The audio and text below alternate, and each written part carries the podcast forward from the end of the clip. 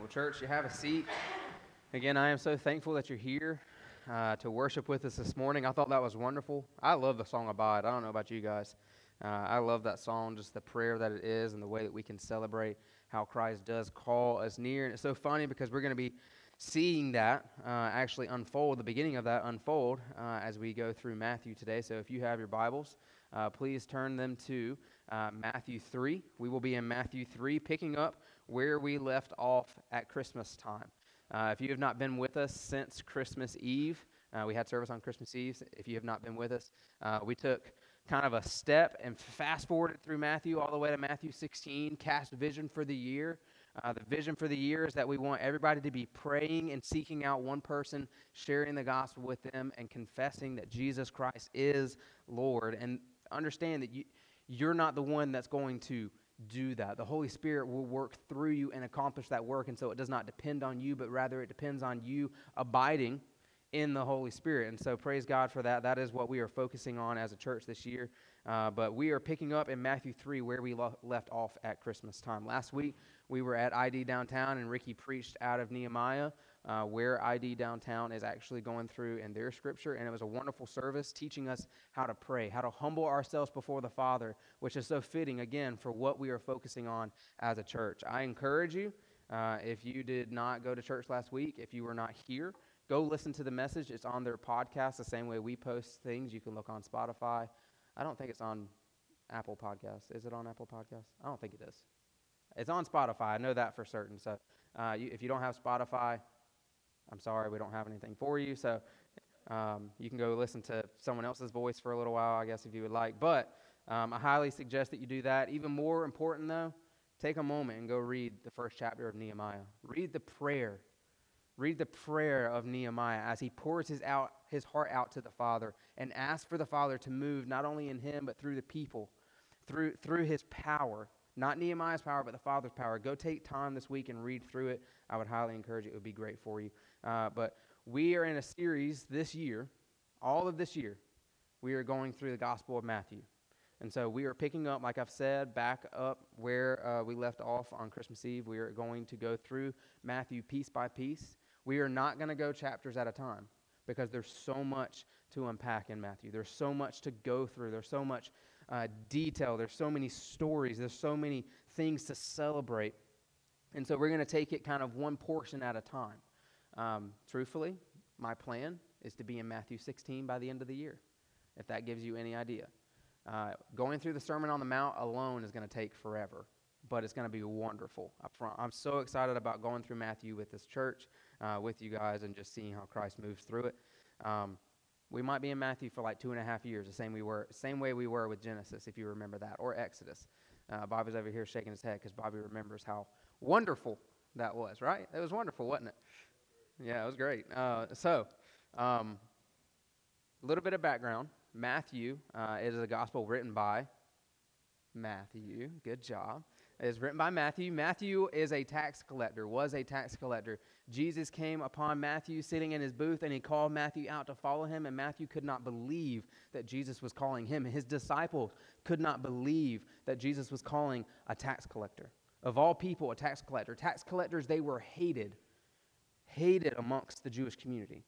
And the thing that made it worse for Matthew is that Matthew was both a Jew and a tax collector.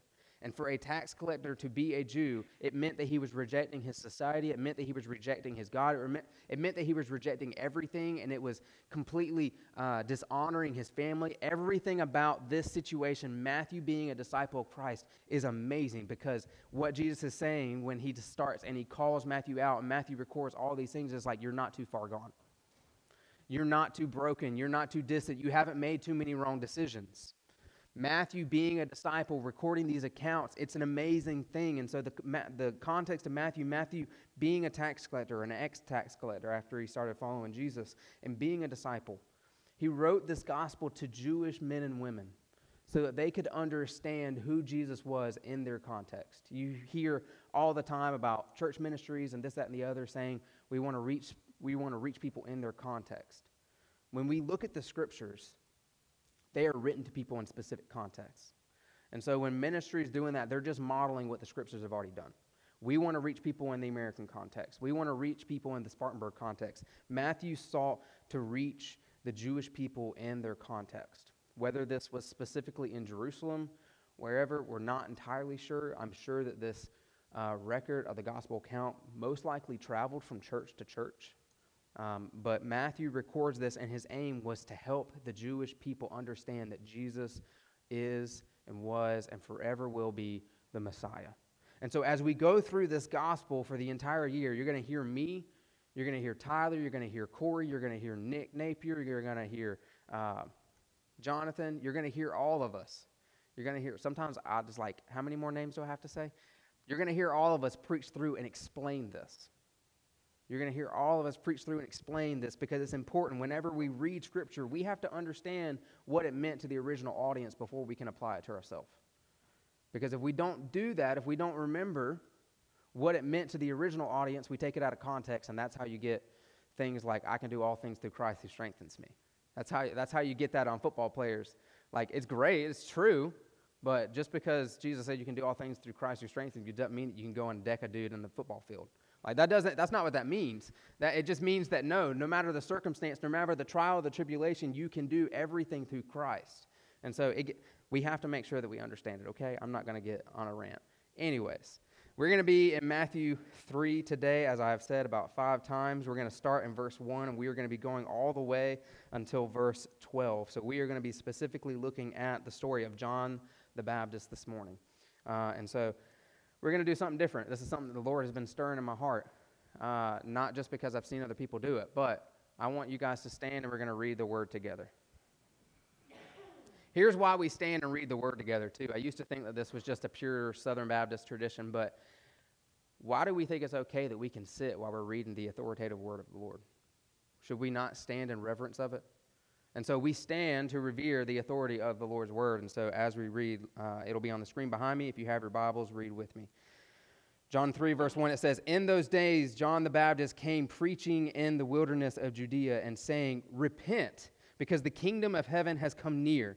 For he was the one spoken of through the prophet Isaiah, who said, A voice of one crying out in the wilderness, Prepare the way of the Lord, make his paths straight. Now John had a camel hair garment with a leather belt around his waist, and food, his food was locusts and wild honey. Then people from all Jerusalem, all Judea, and all the vicinity of the Jordan were going out to him, and they were being baptized by him in the Jordan River, confessing their sins. When he saw many of the Pharisees and Sadducees coming to his baptism, he said to them, Brood of vipers, who warns you to flee from the coming wrath? Therefore, produce fruit consistent with repentance. Don't presume to say to yourselves, We have Abraham as our father, for I tell you that God is able, God is able to raise up children from, for Abraham from these stones. The axe is ready at the root of the trees. Therefore, every tree that does not produce good fruit will be cut down and thrown into the fire. I baptize you with water for repentance, but the one who is coming after me is more powerful than I. I am not worthy to remove his sandals. He himself will baptize you with the Holy Spirit and fire. His winnowing shovel is in his hand, and he will clear his threshing floor and gather his wheat into his barn. But the chaff will burn with the fire that never goes out. Let's pray. Heavenly Father, thank you for this invitation this morning. For this holy moment to stand before your word, to stand before who you are, and just give you all the praise, give you all the honor, give you all the glory for, for all that you have done, for all that you are, God. We just give you thanks for that. We give you thanks that you have saved us from our sin. God, that we can come before you and confess, that we can come before you and repent, that we can come before you because you have come near to us. Your kingdom has come near to us. God, we give you all the praise and the glory for that because we cannot accomplish that work. We cannot do that. No power of man can accomplish such a thing. We cannot help people conquer their sin. We cannot help people conquer death. We cannot help people conquer anything. You can. You alone do that work. Heavenly Father, we are sinful and broken, dark people. We are in darkness if we are not in you. Our identity is sin if we are not in you. In you we find light. We become light. We are uh, entangled in darkness if we are not in you. And so, Heavenly Father, I pray this morning that the power of your Spirit moves through the reading of your word, through the teaching of your word, through the uh, evangelizing of your word, and it, it, it pierces our heart and changes our heart and leads us to repentance, leads us closer and nearer to you. If there's anyone here who is wrestling with sin in their life, God, I pray that your word convicts them. And I pray that they see their sin clearly and that they want to confess it because they understand how holy and good you are and how in need they are of you. Heavenly Father, if there's no one here, if there's someone here this morning that does not know you, does not have a relationship with you, I pray that your word moves and that they come to understand who you are. We just give you all the praise and the honor and the glory. It is in your name that we pray. Amen. So, change is a funny thing. Raise your hand if you enjoy change. Tyler, I don't, I don't agree with that. I don't agree with that. I don't agree with that. For real, raise your hand. How many of you enjoy change? Like, actually enjoy change? Cat, okay. So let's think about this. How many of you enjoy the changing of the seasons? Raise your hand. Yeah, which ones? Not winter. Not from fall to winter. Right now we're not enjoying it, but you best know September's going to roll around this this this year and we're going to be like, "I'm ready for Christmas." No, you're not cuz it's going to be cold again. How many of you enjoy uh, like what, what's something else? That you, like changing jobs. How many of you enjoy that? It's not always fun. Let's see. How many of you enjoy getting a new pair of shoes and having a new pair of shoes that you can you can change out for your old ones? Yeah, that's right. What about changes in gas prices? How many of you enjoy that? Yeah, when they go down, that's right. We enjoy that. Change is a funny thing because there are times that we enjoy it and there's times that we don't. There's times that we embrace change and we are so excited for change. Like when it goes from spring to summer, we're so excited for warmer weather until it gets to be 102. Don't go to South Carolina or to Columbia, South Carolina when it's 102 because it'll really be like 115. But we all embrace and we love change in moments and we all dislike, we, we tend to hate change when it affects the way our life works. We don't, we don't love when it wrecks our plans. We don't love when it affects uh, the things that we want to do in life. We don't love when, uh, like, for instance, me and Sir Grace, we wanted to have our kitchen redone this last year, but we were hoping that we were going to be able to take some of the money from our tax refund and some money that we had saved up. We didn't get our tax refund until December. And so it was kind of like, well, that idea went out the, went out the window. That wasn't going to happen. And so like, that was a change for us because we were so excited about getting this done, and we were pretty upset when our plans got wrecked. Change is a really, really funny thing. So I brought this with me today. Does anybody know what this is? It's not a Bible. My grandpa's phone book. You're close, actually. That's the funny thing. So, I've told you guys stories about my great grandmother. Um, it's very interesting. My dad just so happened to have this and show it to me. This is my great grandfather's ledger from a uh, town store that he owned in Townville. This is from 1906 when he owned a store in Townville. My great grandfather probably had no idea that I would ever be holding this, standing on stage in front, in front of a group of people. And so, to be honest, he'd probably be embarrassed about the condition that it's in. But it is wild when you open this. I'm going to open it. I'm going to move my Bible. I'm going to open this. Not add to my notes. And I'm just going to read the price of something out of here. Let me find something, if I can read his cursive handwriting. Red meat 50 pounds, 39 cents a pound. He paid $19.50 for 50 pounds of meat. Think about that. That sounds pretty amazing. Barry's over there like, please give me those prices. Like, I'll, I'll cook us up something nice. Let's see, what else can I find? Man, that's some really nice cursive handwriting. Hmm. Me and my dad were looking through it. Assorted cards. He ordered 300 of the assorted cards, and it cost $3. Those are like greeting cards, cards that you could write to people. So it's interesting to see when we look back at something from a long time ago and see how much things have changed. And we're all probably sitting here thinking, man, I'd really love for those prices to be back. Like, we were looking through here and we saw how uh, he paid like $5 for like 50 pounds of flour.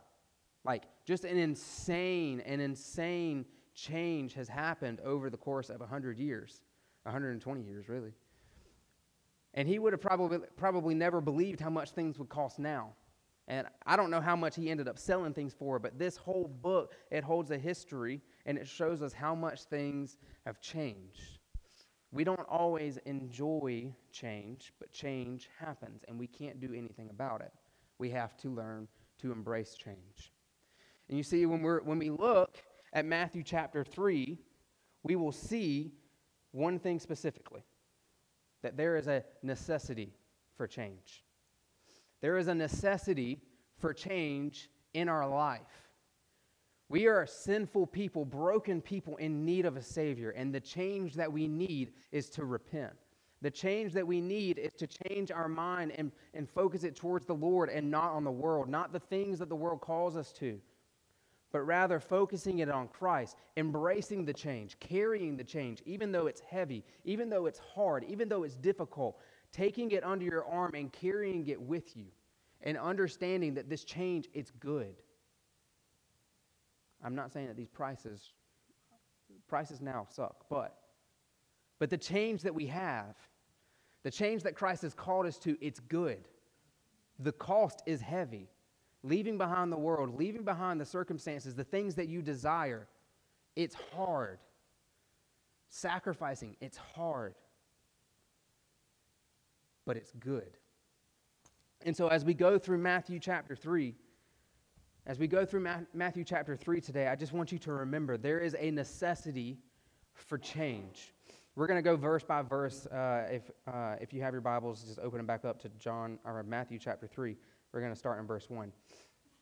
So it says, In those days, pause. These days would be about 30 years after the birth story of Christ. And so, fast forward from Matthew chapter 2, 30 years, and now we're back at the right time. So, in those days, again, Rome is still in Jerusalem. They have control of Jerusalem. We still are seeing the Roman authority all throughout Jerusalem and Israel. In those days, though, Matthew says, John the Baptist, Baptist, baptizer, however you would like to call, came preaching, heralding, proclaiming in the wilderness of Judea. The wilderness of Judea, that would have been right on the edge of Israel, right next to the Jordan River. It's not like in the exact same location that Joshua, the crossing of the Israelites into the promised land would have happened, but it would have probably been close. So this is like right on the edge of Israel, right next to the Jordan River. And uh, John is saying, Repent, because the kingdom of heaven has come near. John is proclaiming, he, he is saying the one focus of his message. He, just didn't, he didn't just like walk around and just continuously say that. No, John, that was almost the thesis of his message. That was the point of his message. That was what people, that's what they were taking away from it. That's what they were learning from it, that they needed to repent, for the kingdom of heaven had come near. The word repent, it means to change your mind. It means to change your mind. It means to change your focus. It means to turn away from. If you'd really like to get in detail, if you'd really like to know the detailed definition, it means to completely change your orientation from one direction to another so that you are no longer facing where you were facing, but rather looking in a new direction. Repentance is leaving behind what you were focused on and focusing on a new thing. focused on something new focused on a change in your life. And so John is crying out. He is, he is saying, repent, change. He's telling all these people in the wilderness, change. But the question is, why? Why would John be saying this? He could have said anything else, he could have been teaching anything else, but he cries out this one word. Well, he tells us because the kingdom of heaven has come near. Now, what did he mean? Did he mean that like a literal like city floating in the sky had like come down and was like just like chilling right there? No, that's not what he meant. What he meant is that someone had come. You see, the kingdom of heaven, whenever we see it throughout Scripture, the kingdom of heaven is often referred to as the Lord's kingdom. Matthew specifically uses the kingdom of heaven and not the kingdom of the Lord or the kingdom of Yahweh or the kingdom of God because the Jewish people did not believe that they were worthy enough to say kingdom of God or kingdom of Yahweh. And so he uses kingdom of heaven, again, alluding to the kingdom of the Lord. And so he's saying the kingdom of the Lord had come. Well, how could the kingdom of the Lord had come? We're going to get to that. In verse 3, it says, For he is the one spoken of through the prophet Isaiah, who said, A voice of one crying out in the wilderness, Prepare the way of the Lord, make his paths straight.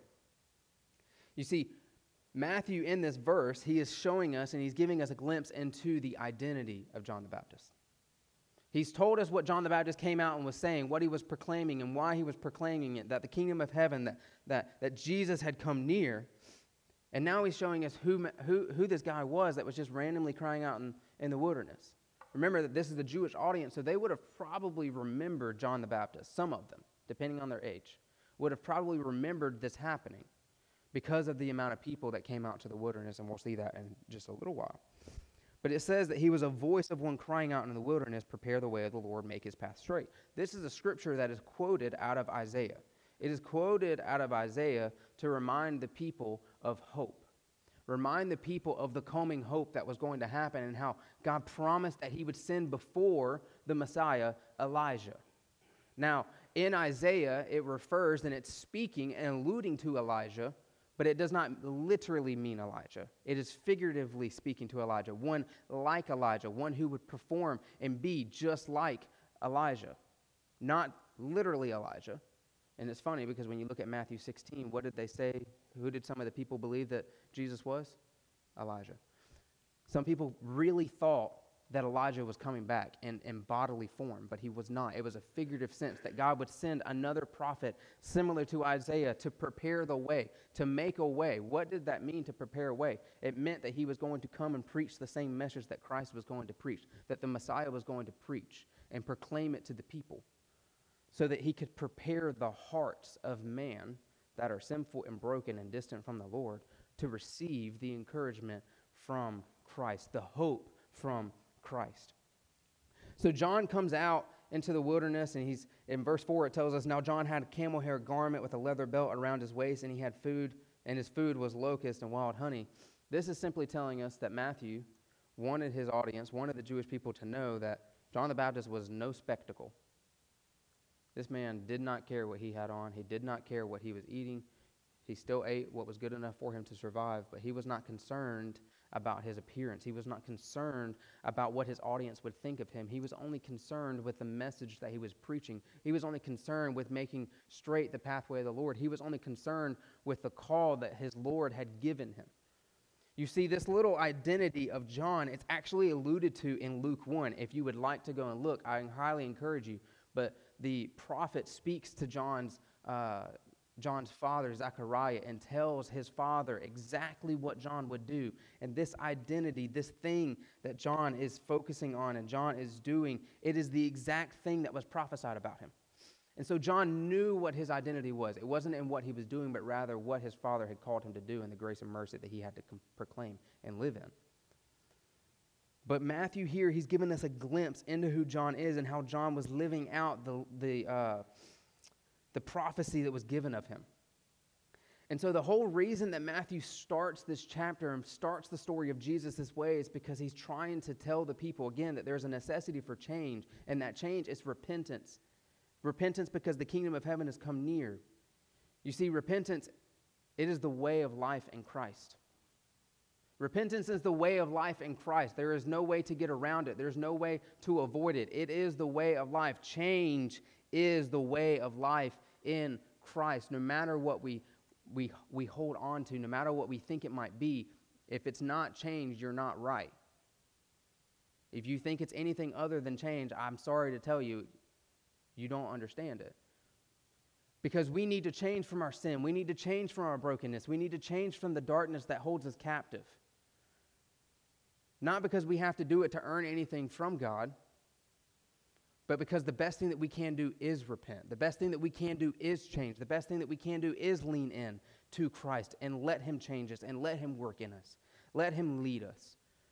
Changes, it's a hard thing, it's a difficult thing, but it is the way of life in Christ. It is a response to our sin and the revelation of His holiness.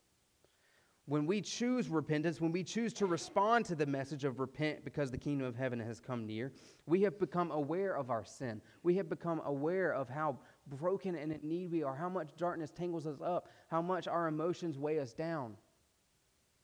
You don't have to raise your hand, but how many of you have felt overwhelmed this week? How many of you have felt overwhelmed by the things going on in your life, by the circumstances that you're having to navigate right now, by the darkness that continues to consume you that you feel like you can't get away from? The one sin in your life you just feel like, the one bad thing, as the world might call it, that, that you just you feel like you've got to get away from because it continues to lead you into more brokenness and more brokenness and more brokenness. That's what Christ wants to help change in your life. The grace and the mercy of Jesus, the love and the embrace of Jesus, it does and it will change those things. I've seen it work out. I've seen it move in so many people. I've seen men who did nothing but sleep with women change and say, I am not living that life anymore, but rather I'm going to live and I'm going to honor the Lord. I'm going to completely separate myself from that lifestyle and I'm going to focus on living a life worthy of the calling that Christ has called me to. And then they get married and they have a family and they're committed to that one woman. I've seen men that have been addicted to porn completely change their mindset, completely change their mindset on how they view women. I've seen women that believed practically nothing of themselves and offered themselves to anyone that they, anyone that they desired, completely leave that life behind. That is the change that the grace and the mercy and the love of Christ can offer.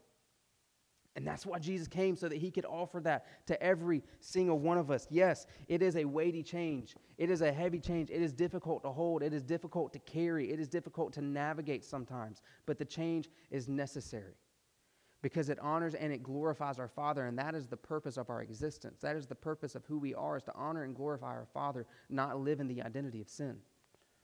Because the identity of sin, it constantly leads us back and back and further and further into darkness until we are further and further away from Him.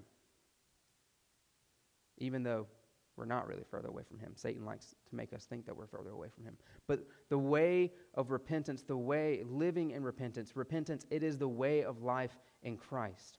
Think about the woman at the well in John chapter 5.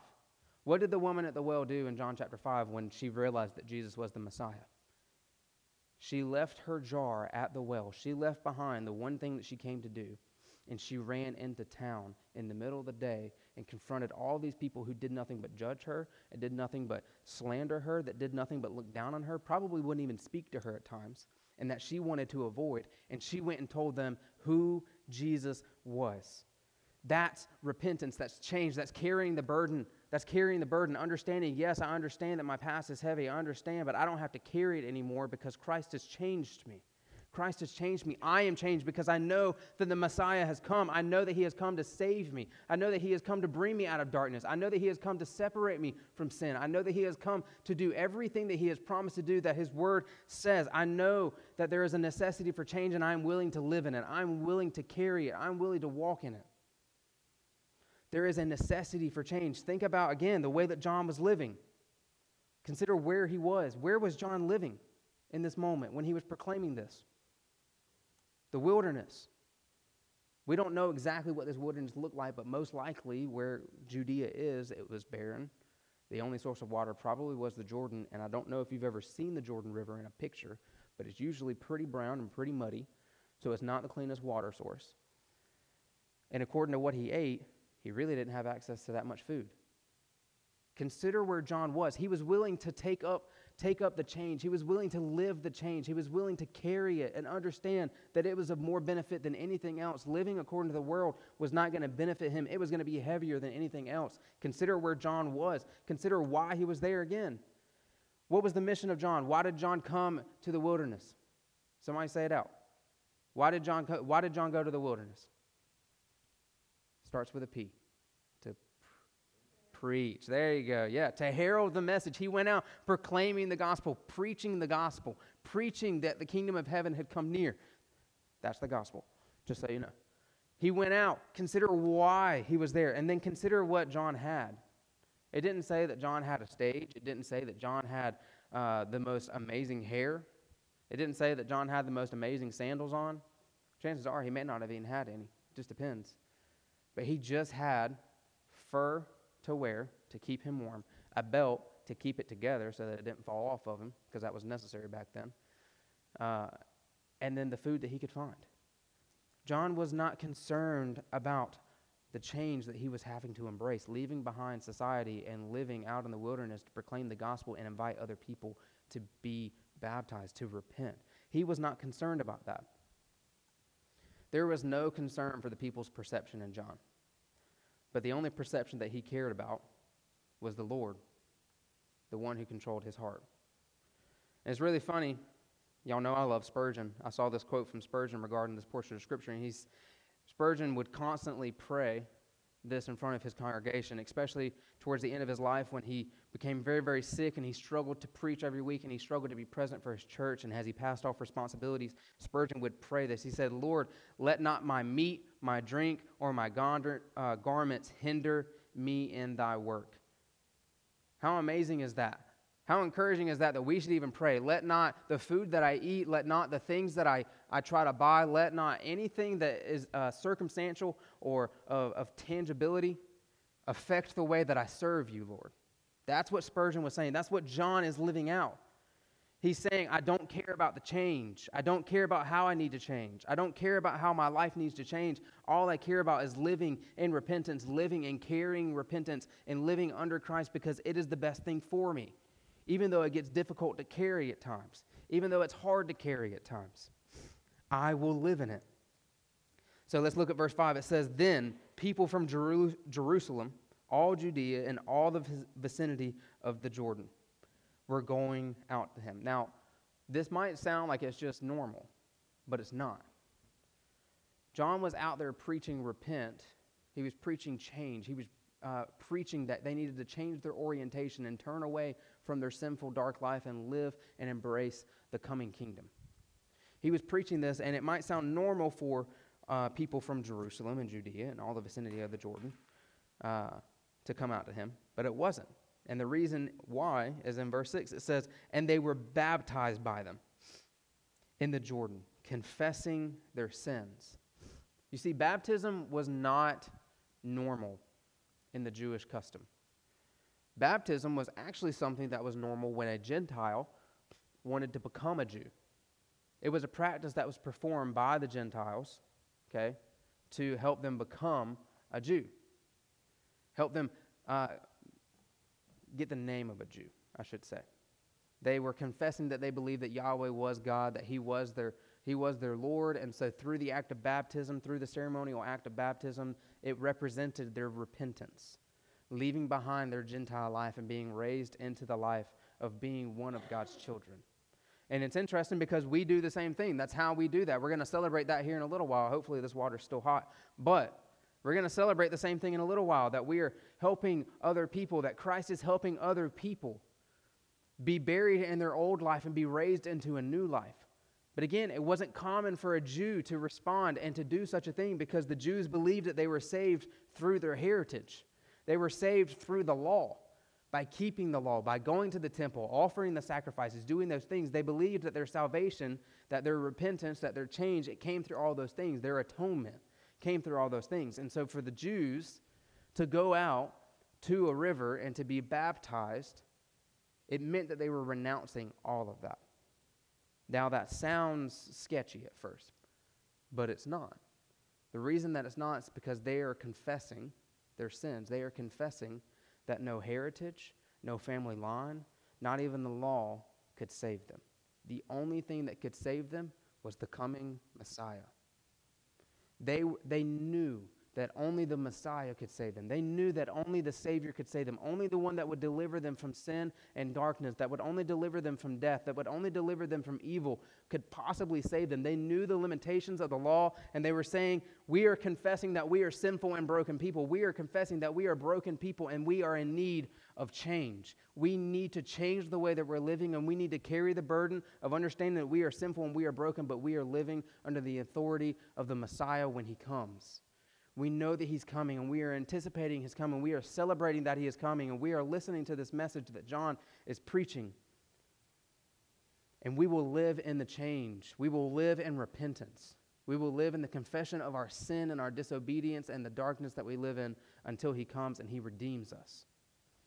You see, this act of baptism, it didn't save the people, but rather it was them acknowledging. It was, again, fulfilling what John was called to do, to make the path straight. People coming and acknowledging their sin, that makes the path straight.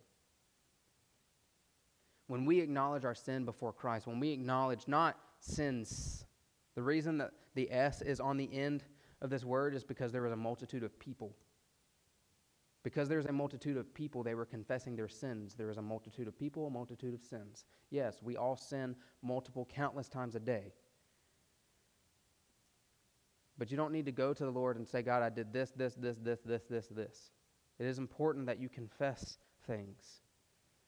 But what's most important is, are you going before the Lord and confessing and saying, God, I know that I am a sinful, broken person. I'm messed up. But I am choosing you. I am choosing your authority. I am choosing your goodness, and I know that you, are, you have cleansed me. I know that you have saved me. And so, for the people to go out there and to stress this, they're acknowledging their past. They're, they're casting judgment on their own past. And they are embracing the life of Christ. They are embracing the life in Christ that He has offered them. Consider Ephesians 5 8. Just before Ephesians 5 uh, 14, if you would like to go and look at it, you can, where it says that, Awake, O sleeper, and rise from the dead, let the, let the light of Christ shine upon you. Just before Paul says that, in, in verse 8, he says that if you are in Christ, you are no longer in darkness, but you are living in light. So walk in the light. Live in the light. Live in repentance. Live in the change that you have embraced. Walk in this. Don't live in the past that you lived. Don't continue to live the way that you said that you lived. Because I'll go ahead and tell you if you claim to know Christ and you continue to live the way that you did before you met Christ, you didn't really meet Christ because he didn't change you.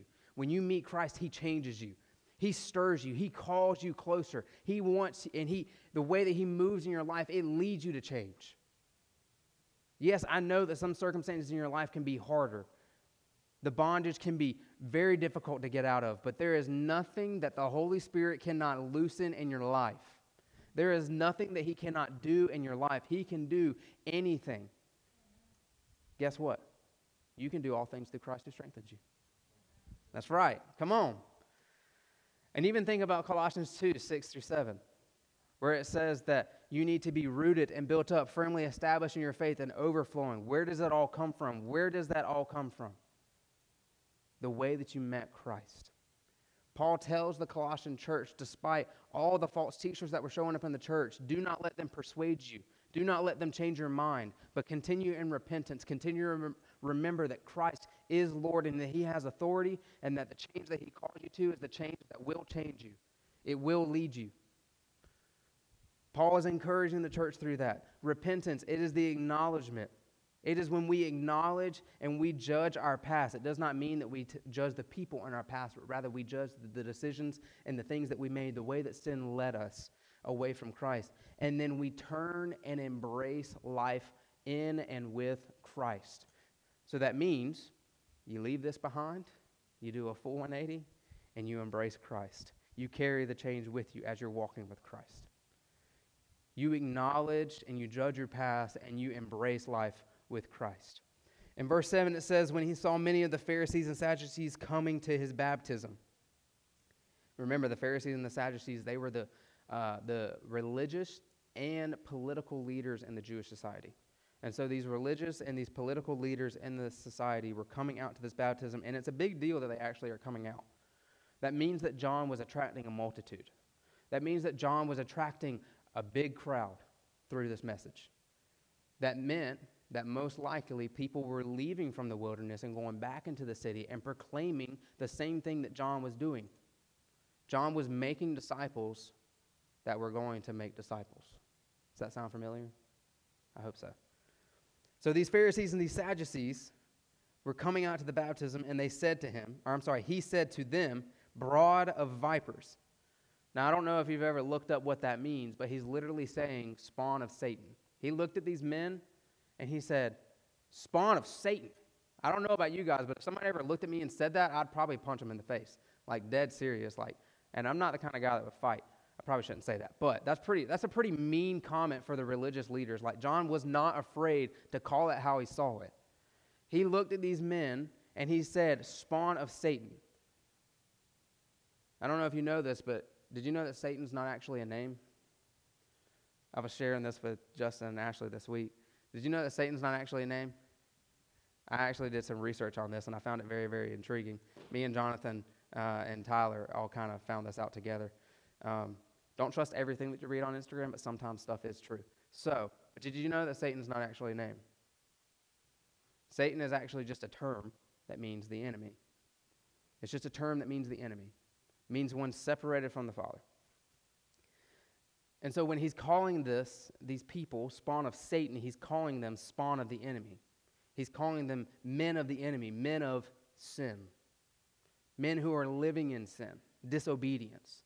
And it's very significant because these were the men that were supposed to be leading all of Israel. These were the men that were supposed to be leading all of Israel in the law. He looks at them and he says this, and he says, Who warned you to flee from the coming wrath? Again, I told you it's most likely disciples that John was making, and they were going into the town back to where they were, proclaiming the same message that John had proclaimed to them. And he looks at them after he says that, and he says, because you have heard this, therefore, because of this, it's a transition word, produce fruit consistent with repentance. He looks at them and he says, The life that you're living does not bear any fruit of change. There is no proof of change in your life. You are not carrying any proof of changing because of who the Father is. Imagine if someone were to come and tell you that. I don't know about you, but I'd be wrecked. I'd be wrecked. Honestly, I might have an anxiety attack if somebody said that to me.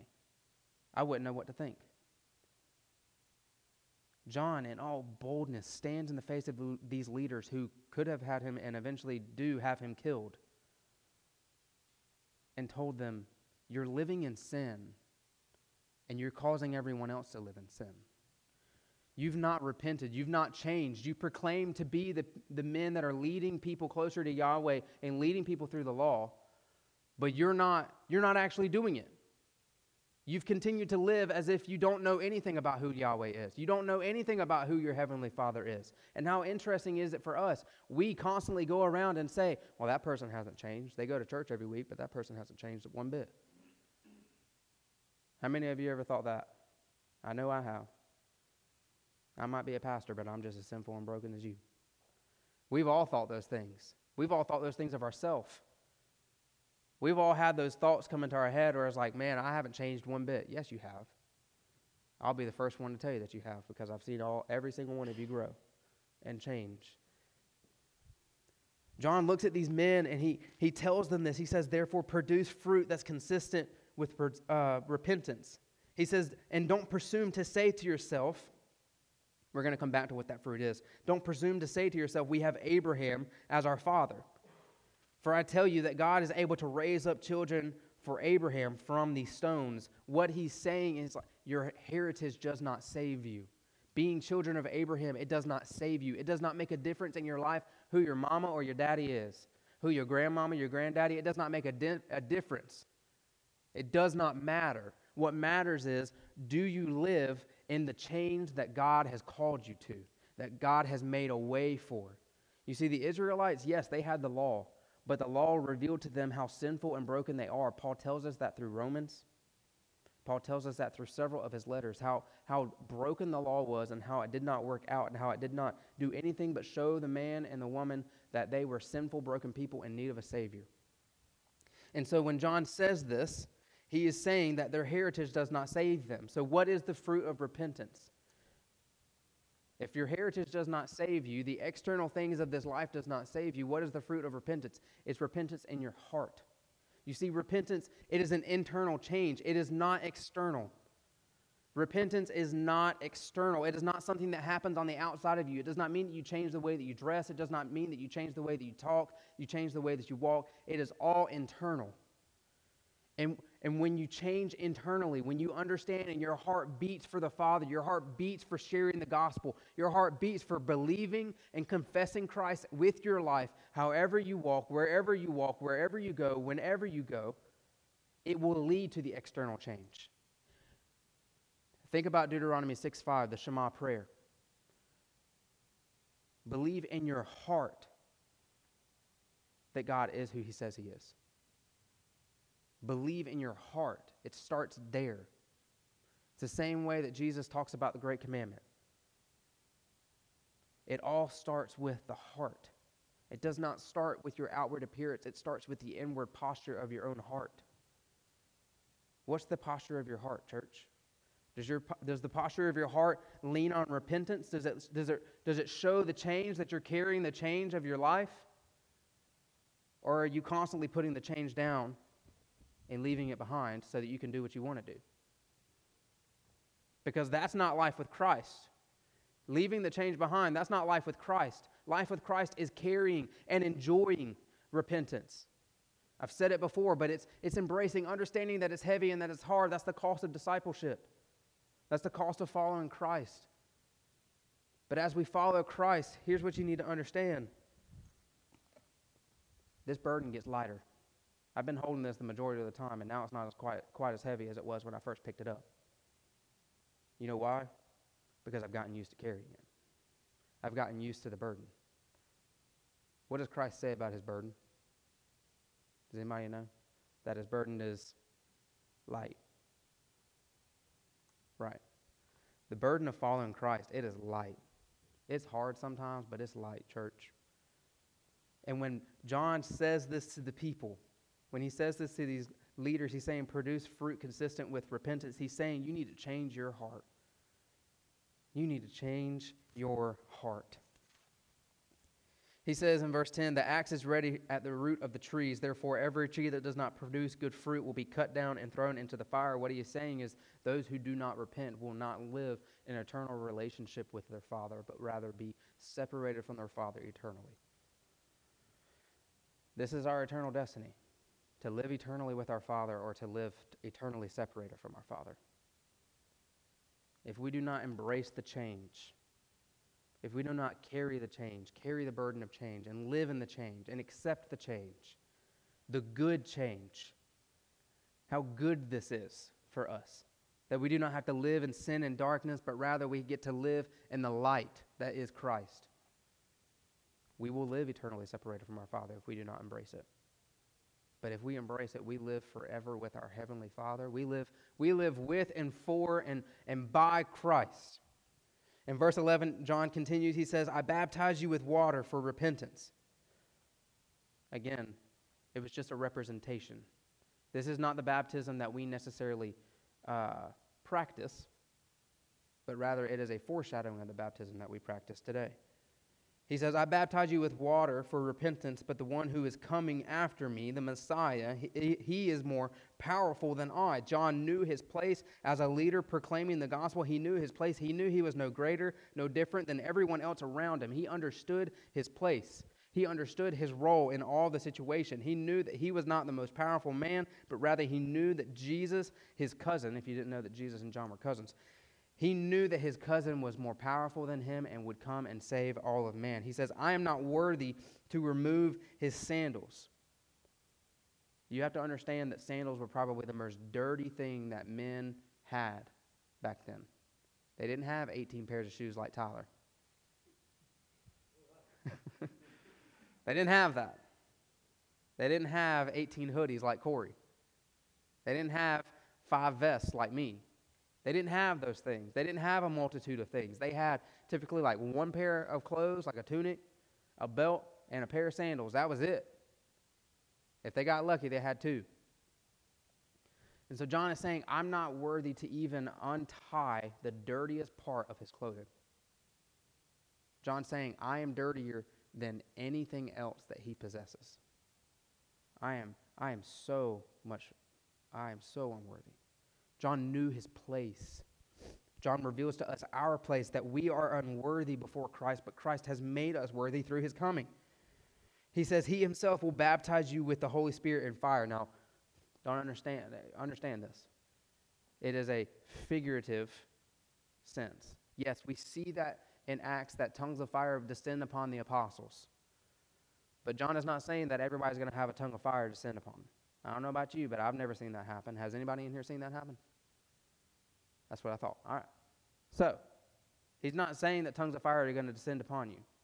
But rather, what he's saying is that through the power of the Holy Spirit that does come into you when you confess Christ and you believe Christ and you repent of all of your sin and you don't live in the sin anymore, but rather embrace Christ, the Holy Spirit comes into you. And through that, there is a passion, a fire that burns inside of you for the advancement of his mission, the advancement of his gospel, the advancement of every man and woman embracing the change that Christ has called us to, the change of leaving behind sin and embracing life in Christ. That is that fire that John is saying. He will baptize you, he will consume you with this passion. He says his winnowing shovel, shovel is in his hand. That's what they would use to harvest things and move things a long time ago. And he will clear his threshing floor and gather wheat into his barn. That is fruit. That is a, a form of produce, if you don't know. He's saying that he will gather all of that which produces into his household, into his barn, and it will be his. But anything that does not produce fruit, he will clear.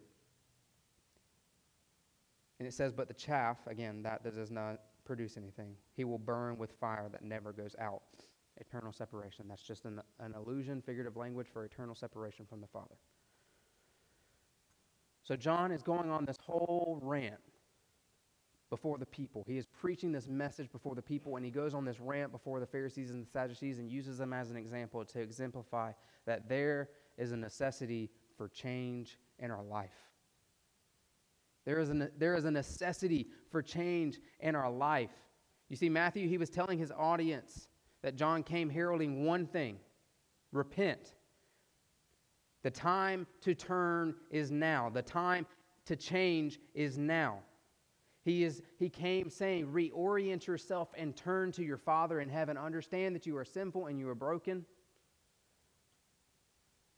and that your Heavenly Father is holy and good. Now, what does this mean to us? What does this scripture mean to us, church? Well, have you fled your old life? Or are you still living in your, in your old life? Do you still live in the sin of your past? Are you still sleeping with those guys? I'm not condemning you because I'm just as broken as you. I struggle just as much as you. I've known Jesus for eight years.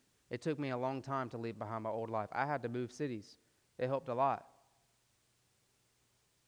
I'm just as broken as you guys. But have you left behind your old life? What about the way that you talk about people when they're not around? What about the gossip that you continue to stir? Gossip, gossip is just as big a sin as murder is. Because your words are more powerful than any physical action you could ever make. They have the ability to give life or to cause death. You know, Scripture says that, right? And so the gossip that you stir, the, the, the way that you speak negatively of those people, what, have you left that behind? What about the things that you continue to look at on the internet? Have you left that life behind? You have to consider the two groups that are in these stories, or in this story. The people that leave behind everything that they are told by the world that saves them. They leave behind everything in this world that they thought would save them to go and respond to this message and prepare their hearts for the coming Messiah. And then there's the Pharisees who come out and are pretty much faking and showboating before the people, wanting to look like they support, but they really don't. So I guess the real question is are you actually carrying this or are you faking it? Because it's a hard question to ask. It's a real hard question to ask sometimes. But we have to be real with ourselves. We have to be real with ourselves, church. We have to be real and ask are we actually living in the change that Christ has called us to?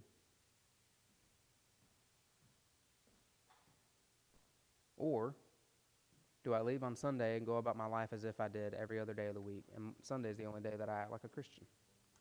Because if Sunday is the only day that you act like a Christian, guess what? You're not a Christian. And then the last question that I just want to ask you guys. This kind of, ties into what we have oriented ourselves, how we as a church have repented from the way that we were last year and we are leaning in and changing for the new year. Do you see the need for repentance in other people? I don't mean like you see their sin and you're like, yeah, that person needs to change. Like, no. Are you broken? Like, does your heart break for somebody? To understand that, man, the weight of this world, it does not have to be on them. The anxiety that you're living in, you don't have to live in it. Like, they don't have to live in it. And Christ is giving you the freedom, Christ is giving you the life, the words, the, the spirit to speak that into their life. He has given you that. Do we feel a burden to tell people, hey, Christ has come so that you can change, so that you don't have to live the way that you think you have to live, but rather you can embrace Christ because He is a heavenly Father that is good, He is everlasting. Church, there is a necessity for change. There is a necessity for change in our hearts. There is a necessity for change in our minds. And if you're sitting here and you're saying, I don't know if I can figure out what I need to change, I just need to tell you, you really need to meditate on it because there is always a need for change in our life. There is always a need for change in our life. It may be as simple as saying, not being lazy, but rather choosing to get up and read the mornings. Or turning off the TV and prioritizing time with your father at night before you go to bed. Some people are evening people, some people are morning people. But choosing to prioritize other things over your father, that's sin. Now, don't let the shame of sin consume you. Don't let it shackle you, but rather understand that Christ has set you free and he has given you freedom and you are meant to live in that freedom. That is the freedom that comes with repentance. But rather, what I want our church to understand is that we all need to change. We all need to repent. There is something in our life that we need to repent of. Have you left behind your old life? Or are there still remnants of it? Is there still debris in your life from your old life? If there is, while we're worshiping, I just want to encourage you. You can come up here and pray. We'll pray over you.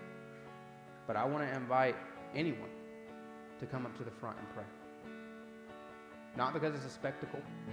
You can go to the back and stand on the back wall. I don't care. But I just want to offer you a chance, and I just want to encourage you. I want to challenge you to really think of how do I need to change this week? Christ calls me to change. He calls me to repentance. There is a necessity for change in my life. How do I need to change? How do I need to reorient myself? If you're here today and you don't know Christ, you've never confessed Christ, and you feel like you're being consumed by sin, you're being consumed by the darkness, you're being consumed by everything else, and you know that you need to change, you need to turn and accept Christ and live with Christ, obediently submit to who He is and how He is calling you, please come and talk to me. Come and talk to me this morning because it is nothing, there is nothing sweeter than having those conversations with people and helping them come to faith in Christ. I don't do it. The Holy Spirit works it out. But I need you to understand that your Heavenly Father loves you. He is not disappointed in you. He is not concerned with your past. He has already atoned for it. He has already given you grace and mercy and covered it. You just need to accept it by faith and faith alone, not by any work that you could accomplish. Repentance is not a work, but rather it is fruit of faith. So, have you fled your old life? Do you see this need in others? As we worship, we're going to contemplate those things, but I highly encourage you. I highly encourage you as we're singing, come to the front, pray. If you need someone to pray with you, walk up to them and just ask them to pray for you. As an open invitation, you can walk up to me. If you need to confess something this morning, if you have a sin that you need to confess, a sin that you've been living in, and you know that it's a sin, Come and confess it. You can come and talk to me. You can talk to Tyler. You can talk to Jonathan. Sarah Grace. Well, never mind. She'll be up here. Never mind. Don't talk to Sarah Grace. You can't ask her. Any of the ladies in the room. Lauren. Michaela. Like you can talk to us. Brittany. We are a family. We should act like it. I'm going to pray for us. Heavenly Father, thank you so much for this morning. Thank you so much for this change that you have invited us into. Thank you so much for the way that you are leading us into this change, the way that you are ushering us into this change, the way that you heralded through John the Baptist this whole idea and how we can embrace it. We are so thankful for the way that you love us, the way that you care for us, and the way that you have just invited us in. I pray in this moment that you would burden our hearts to confess. Confess the things that are going on inside of our life. Confess the brokenness, the sin that is in our life, and ask you to invade it, to change it. Lead us to repent. Lead us in repentance. Make this time a time of confession. God, I pray that your Holy Spirit moves. And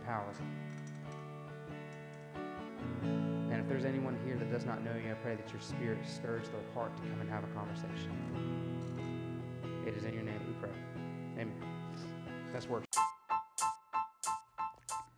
Thank you for joining us this week. We hope you were encouraged by the message. At ID Clifton, we exist to love God, love others, and make disciples. To learn more about ID Clifton, including our gathering times, small groups, and events, please visit us at idclifton.com. We'll see you next time.